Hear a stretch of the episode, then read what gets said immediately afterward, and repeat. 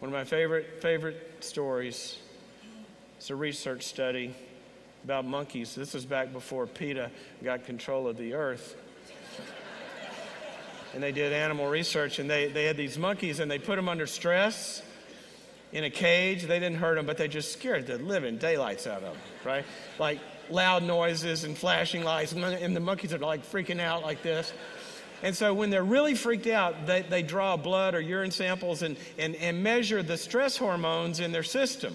Because that's how you know how freaked out somebody is. You can measure the cortisol and other things, and they measure it. So then they do one thing they open the cage door and they put the monkey's buddy in there with him and close the door. That's all they did.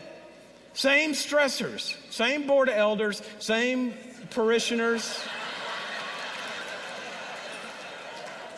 Same flashing lights. The monkey's still freaked out, right? But they put his buddy in the cage and, and, and, and close the door, and then they redraw the blood. Guess what? The stress hormones have dropped in half just because they are one.